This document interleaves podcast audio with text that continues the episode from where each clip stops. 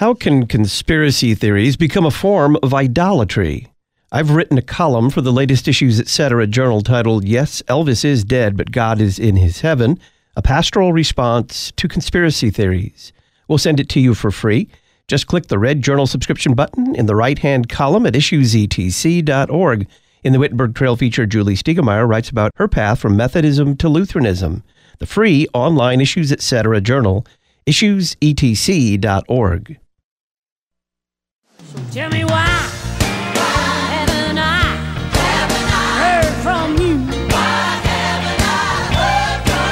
Tell me why haven't I heard from you? We have a little criticism of a recent conversation with Pastor Bryan Wolfmueller on the Lord's Prayer, the petition, Thy will be done. A question about why we baptize infants when Jesus himself wasn't baptized until he was an adult. And speaking of baptism, the Pope has said that some transgender individuals can be baptized by Roman Catholic priests. What should we think about that? It's time for listener email on the Issues Etc. comment line. Our email address, talkback at issuesetc.org, and the comment line, 618 223 8382. This email comes from Bruce. Pastor Wolfmueller, in his comments on the Lord's Prayer, stated that the petition, Thy will be done, is a request that the will of God would prevail over the will of Satan. Firstly, God doesn't need my prayers to defeat Satan. Satan is no match for the true and living God. He could annihilate Satan with his little finger. Isn't it rather a plea that in whatever suffering of body or mind I must currently bear, God's will for me at the present moment, God would grant me contentment and strength to stand up under it. 1 Corinthians 10:13. To me this seems to be what the Lord Jesus is praying in the garden before his crucifixion. Father, if you are willing, remove this cup from me. Nevertheless, not my will, but yours be done. Luke 22, verse 42. Thanks for listening and thanks for the email, Bruce. Well, Pastor Wolfmueller is really on firm ground here. And it, first of all, the, your suggestion of what the uh, the prayer is asking for is not wrong. We certainly do in that in that prayer, "Thy will be done," ask that God would have us both recognize and submit to His will, regardless of whether or not brings suffering or not. So, and He promises to strengthen strengthen us in that suffering by His Word and His Holy Spirit. So it, it does mean that, but it, that does not exclude a prayer against the devil. And the reason I say that Pastor Wolfmueller's on firm ground is because he's simply basically repeating what we were taught in the small catechism regarding that petition, Thy will be done. And Luther asked this question in the small catechism How is God's will done? Answer God's will is done when he breaks and hinders every evil plan and purpose of the devil. There it is. The world and our sinful nature, which do not want us to hallow God's name or let his kingdom come, and when he strengthens us and keeps us firm in his word and faith until we die, this is God's good and gracious will. So the one is not exclusive of the other. It's praying against the will of the devil, our sinful flesh, and the world, and that God would break and hinder all those plans in your favor. Also, that he would strengthen us and keep us firm in his word until we die. So if you look at the large catechism, Luther goes into quite a bit more detail about this petition being a prayer against the devil because the devil wants to hinder God's will. He wants to hinder the coming of the kingdom and the hallowing of God's name. So you and Pastor Wolfmueller are both right, and the two answers are not exclusive of one another. And the answer there is found in nothing short of Luther's small catechism. Here's a great, succinct question from Violet in Cincinnati, Ohio. Something I've been stumped on is the fact that Lutherans believe in and promote infant baptism, yet Jesus was baptized as an adult. Why is this? Well, it's not just Lutherans. Lutherans, Roman Catholics, the Orthodox, some Presbyterians, the vast majority of Christians in the world practice infant baptism. Not always for the same reason, but they do practice infant baptism. It's also the unattested historic practice of the church, really never questioned except by a heretic or two until the radical Reformation that took place alongside the Lutheran Reformation in the 16th century. So it has history on its side, it has the ancient church fathers on its side, it has the vast majority of Christians practicing today on its side. So it's not just Lutherans who practice infant baptism. But your question is good. Why, if Jesus isn't baptized until he's an adult, do all those Christians who practice infant baptism do so? Let's just bear a couple things in mind. Baptism, as such, did not exist until God sent John the Baptist to baptize. Now, were there ritual washings in the Old Testament? Yes, there were. Some even commanded by God, but not ritual washings of oneself for repentance for the forgiveness of sins, as John's baptism was. The ritual washings of the Old Testament law were intended to clean ceremonially, but did not promise the forgiveness of sins, did not promise repentance and the forgiveness of sins. John's baptism is something new. It builds on the ritual washings of the Old Testament, but it's something entirely new that God sent him to do. John tells us, He sent me to baptize for repentance and the forgiveness of sins. So it didn't exist until John began his public ministry. So no one had an opportunity to be baptized at any age before John the Baptist begins his public ministry. And Jesus uh, does not come out publicly and begin his ministry until John's ministry is winding down. In fact, he's baptized by John, and then Jesus does not come out and begin to publicly teach until John is thrown into prison. So Jesus had no opportunity to be baptized in, as an infant, and baptism as such did not exist prior to John's public ministry. So that's the reason why Jesus was baptized at the age he was. The reason we baptize infants is because Jesus has commanded that everyone should be baptized. He's commanded this in the last chapter of Matthew Go make disciples of all nations by baptizing them and teaching them all that I have commanded you. He makes no restrictions on age, he places no restrictions on age whatsoever. Go baptize all nations. Infants are part of nations, they get baptized too. He also commands it through the apostle in both their practice by baptizing whole households, including infants, and specifically through Peter in the second chapter of Acts, where the people say, What shall we do? in response to his Acts 2 sermon. And he says, Be baptized, every one of you, and you will receive the gift of the Holy Spirit. So, everyone means everyone. So, if I walked into a room of mixed ages people, including infants, and I said, Every one of you needs to leave this room, everyone would leave the room, including the infants. They wouldn't leave under their own steam, but they would they'd be carried out. No one in the right mind would say, "Well, he said everyone, but he didn't specify infants, so let's leave the infants behind. Just the adults will leave." If I said every the building's on fire, everyone needs to leave, everyone would leave. No one in the right mind would say, "Well, we didn't say babies." You see, it's kind of a sophistic trick that is played by people who deny infant baptism. Say, well, they didn't specify infants. Well, they didn't specify women either. For that matter, men. If we play that game, we are going to be continuously asking, well, so when we're supposed to baptize all nations, or they baptized whole households, since they didn't say men or women, how did they know who to baptize? They were nursing homes. Maybe they meant maybe they meant only the women, or maybe they meant only the men, because we don't know. It's an argument from absolute silence.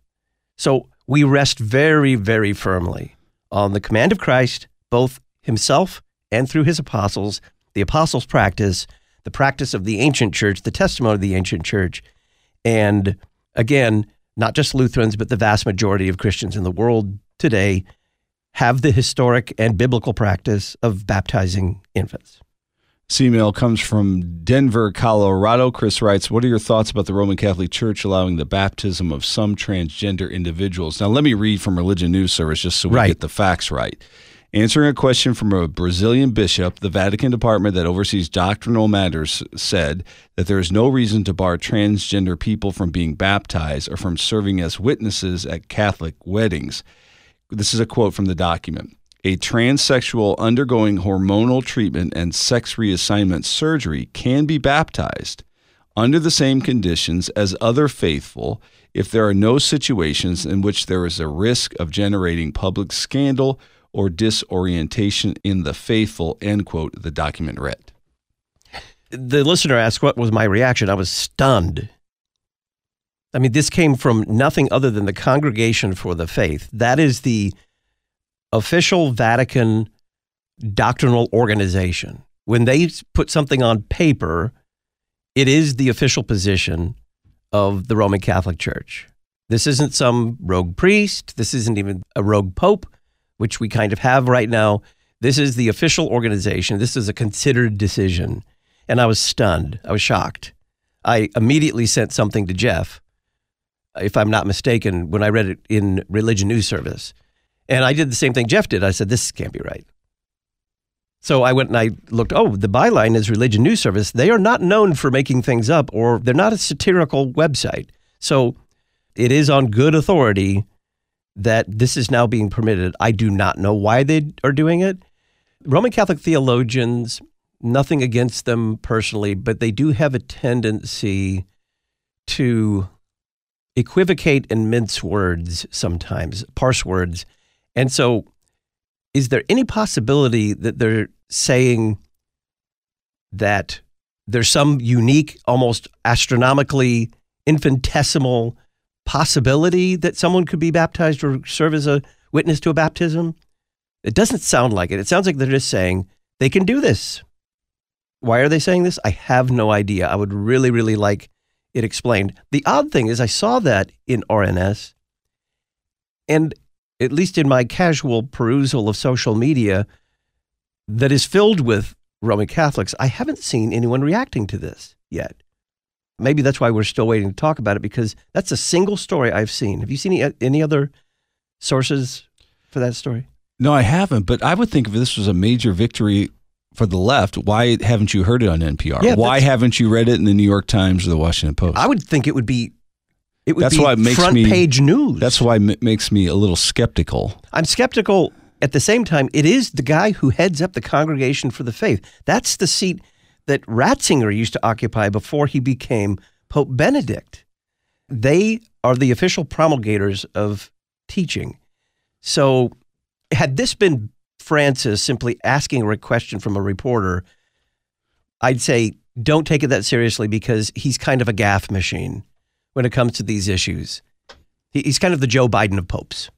But this is an official pronouncement, and that's just I'm just stunned.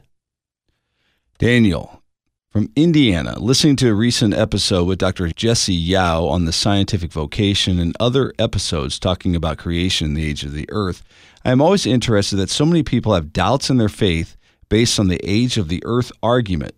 It has always been a simple answer to me that God created the earth with the appearance of age. We know the chicken came before the egg because of Genesis. So the chicken was created fully formed, as was Adam and all the creatures. Why would the earth be any different? The appearance of earth after God's creation would not be one that was young, but one that was old, with millions of years of history that allows for life to flourish. God created the earth with oil in the ground, mountains that would look to be millions of years old, and the Grand Canyon could already be there, showing millions of years of erosion.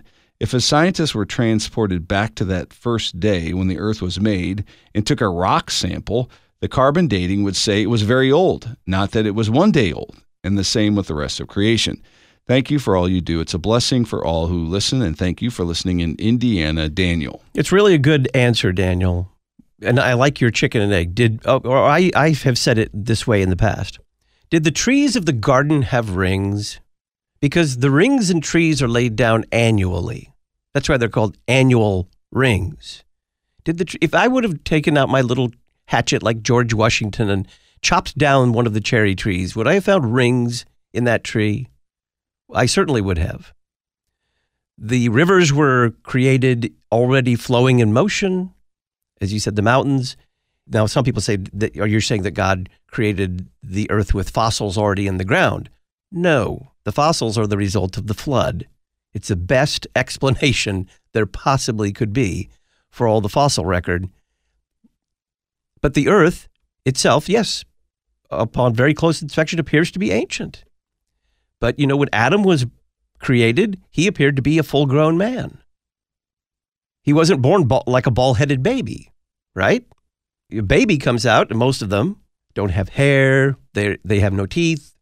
Adam had it all. And yet, one minute after his creation, Adam was one minute old. So, if one takes seriously the account of creation, which sadly so few Christians still do, there are no gigantic explanations necessary. God created everything in the universe with the appearance of age. When we come back, more listener email, the issues, etc. comment line. Stay tuned. Long, but it's a good refrain. You'll listen to it twice, cause the DJ is asleep on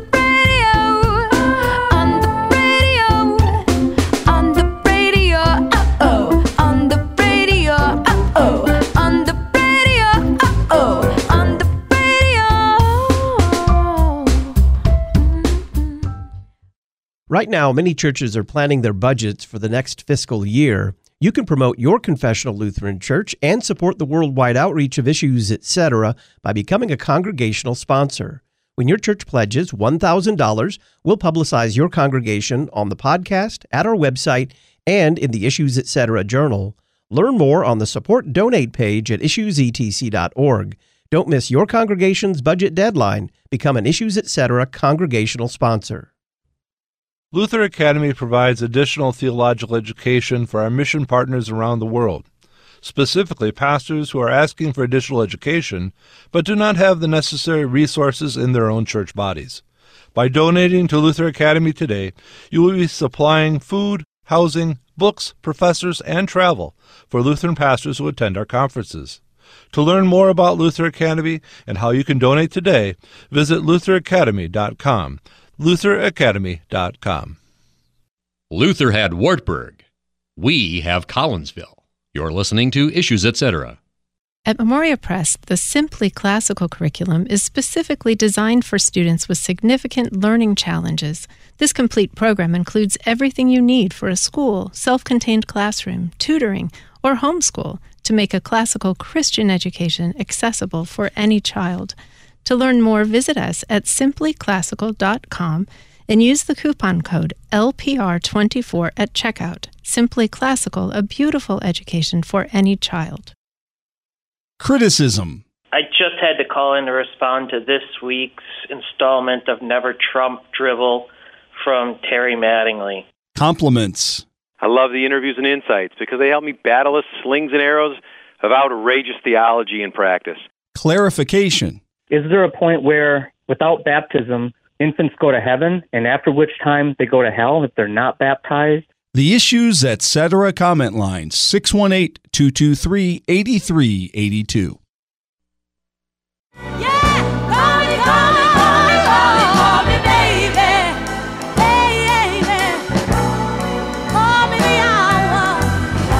Thanks to Pastor Jim Remke and Messiah Lutheran Church in Kenosha, Wisconsin, for recently renewing their sponsorship of issues, etc. Congregations are preparing their budgets now for next year. Learn how to promote your confessional Lutheran church and support this worldwide outreach on the support donate page at issuesetc.org. Look for the one page informational flyer. Become an Issues Etc. congregational sponsor in 2024. We're going through listener email, and the Issues Etc. comment line. Here's a show suggestion from the Issues Etc. comment line. Hello, my name is Sarah. I'm calling from Boston, Massachusetts. I have so enjoyed the Law and Gospel series. It has just been wonderful. Thank you for producing it. I had a wish. Would you consider doing either an add on or something separate about Law and Gospel in the light of parents and children? How to share this with children. And I don't know if it is part and parcel of the same thing, but I'm also dearly wishing for something about, you know, parental authority with effectiveness and grace, you know, sort of how to bear the sword effectively and acknowledging the role that you've been given by God and informed by his good wisdom and love. I would dearly love that. Thank you for all you do. It is a huge blessing. Thank you very much for the suggestion. We will take it under advisement. Now, I, I have one just little word of caution when it comes to law and gospel and parenting. I think it's been tried by almost every Lutheran pastor. I have the key to parenting it's law and gospel. And uh, that's how I'm going to parent. Now, look, should we apply law and gospel of God's word to our children? Absolutely. But it's very difficult to say, Thus saith the Lord, bedtime is 8:30. Because the Lord did not say thus. You did. And you cannot use law and gospel with your word. In other words, to do so would be to say something to your children that really is not entirely true. Let's just be honest. Your arbitrary setting of the bedtime at 8:30 is the rule in your house and your children should obey it because children owe their parents love and obedience. That is God's law. But the 8:30 bedtime isn't God's law. And you can't make it God's law.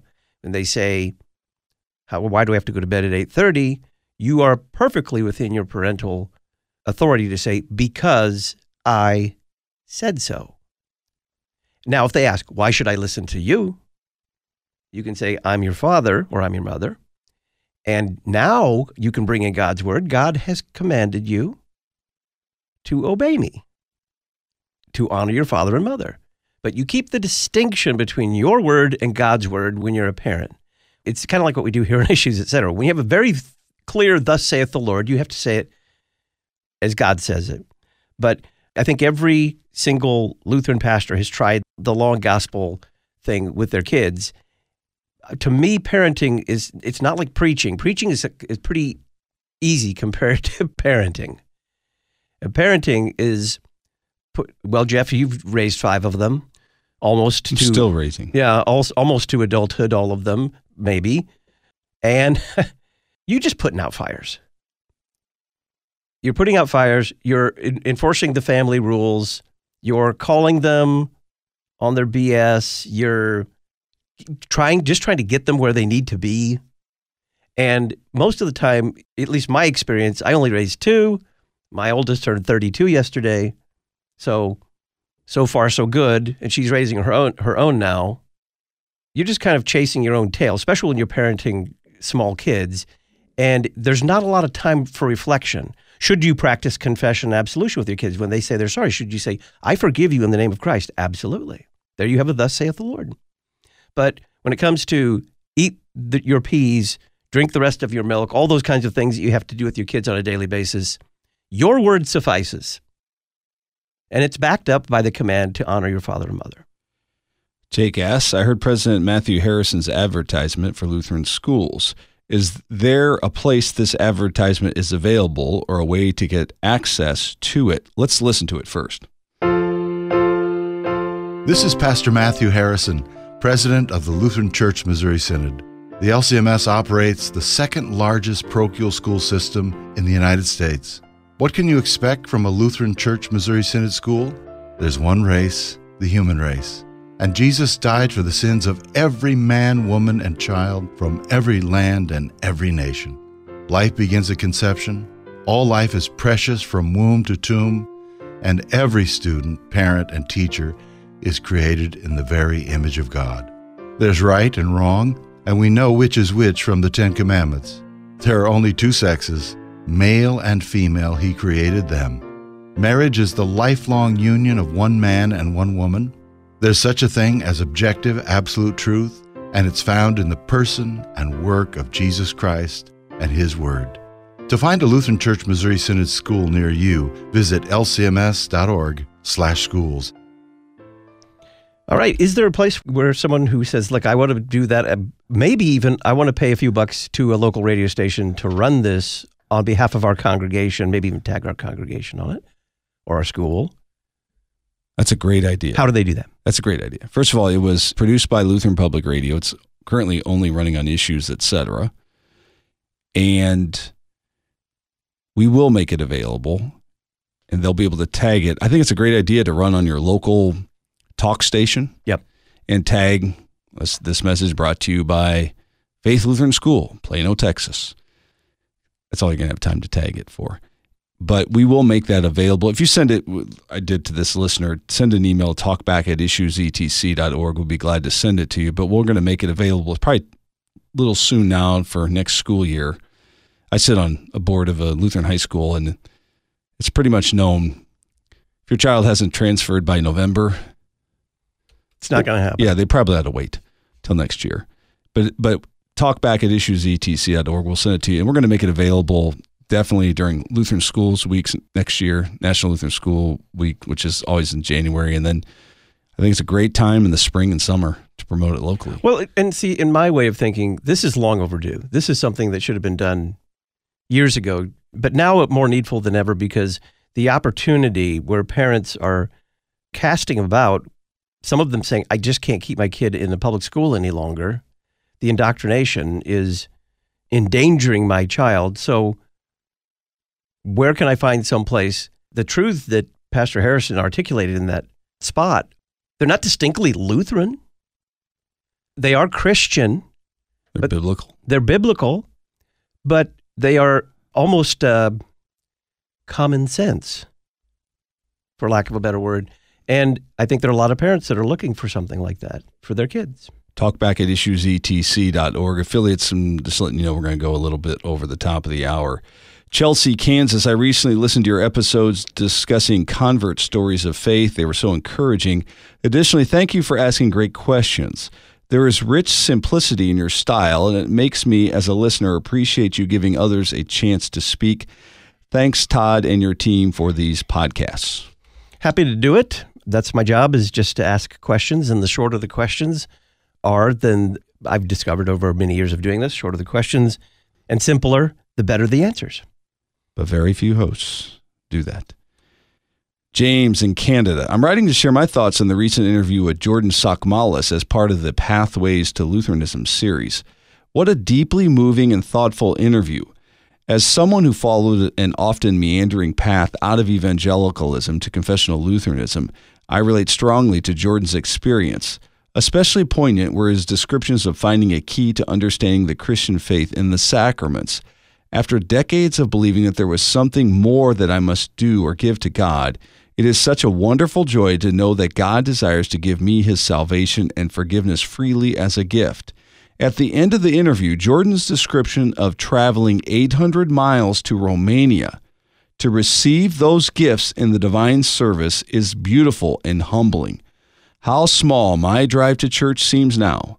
May we never take for granted the gifts that we have so abundantly available to us. Jordan's wisdom and insight that he has gained from his studies is clear, and I wonder if he himself has considered becoming the pastor that he longs to see for his Greek countrymen. Thanks for listening in Canada, James. Well, that was precisely my thought when I interviewed him, being one of only a handful of Lutherans and no Lutheran congregations at all in Greece. He pleads for a pastor. There have been pastors from Europe who have come to help him. But I thought to myself, you know, maybe we need to find a way of making this guy a pastor so that he can carry out this ministry and, and he can begin. But not only that he finds the truth of the Lutheran faith and it's centered in God's word and sacraments, but also that he understands he can't be a lone wolf Christian. He and his family can't be lone wolf Christians there in Greece, even if they're separated from other Lutherans by hundreds of miles, he realizes he needs someone who has been called to administer those gifts to him. And hopefully, we will find a way to make that happen. One final email Sean, greetings from a cold and rainy Hull, United Kingdom. I had to tick a box when filling out this form and I selected suggestions. So, my suggestion is to please thank Bryan Wolfmueller for his exploration of the Lord's Prayer. I have listened to parts one and two, and variously it has driven me to such deeper thoughts and not so helpful when driving tears of joy. It is on such wonderful occasions when someone so unfolds Scripture that one is blessed beyond measure. I can't put into words how it has benefited me both in my heart and soul. Thanks for listening in the UK, Sean. Well, we were happy to do that as well. And Pastor Wolfmueller is one of the preeminent teachers of the Christian faith, in my opinion. There are many of them, and he's one of them. And we're happy to, on a regular basis, be able to bring his skill as a Christian teacher to you. Tuesday on Issues Etc., we'll get a review of the movie Journey to Bethlehem from Pastor Ted Giese, and we'll have Pastor Tom Baker lead us in a Sunday school lesson on the Old Testament prophet Jonah. I'm Todd Wilken. Thanks for listening.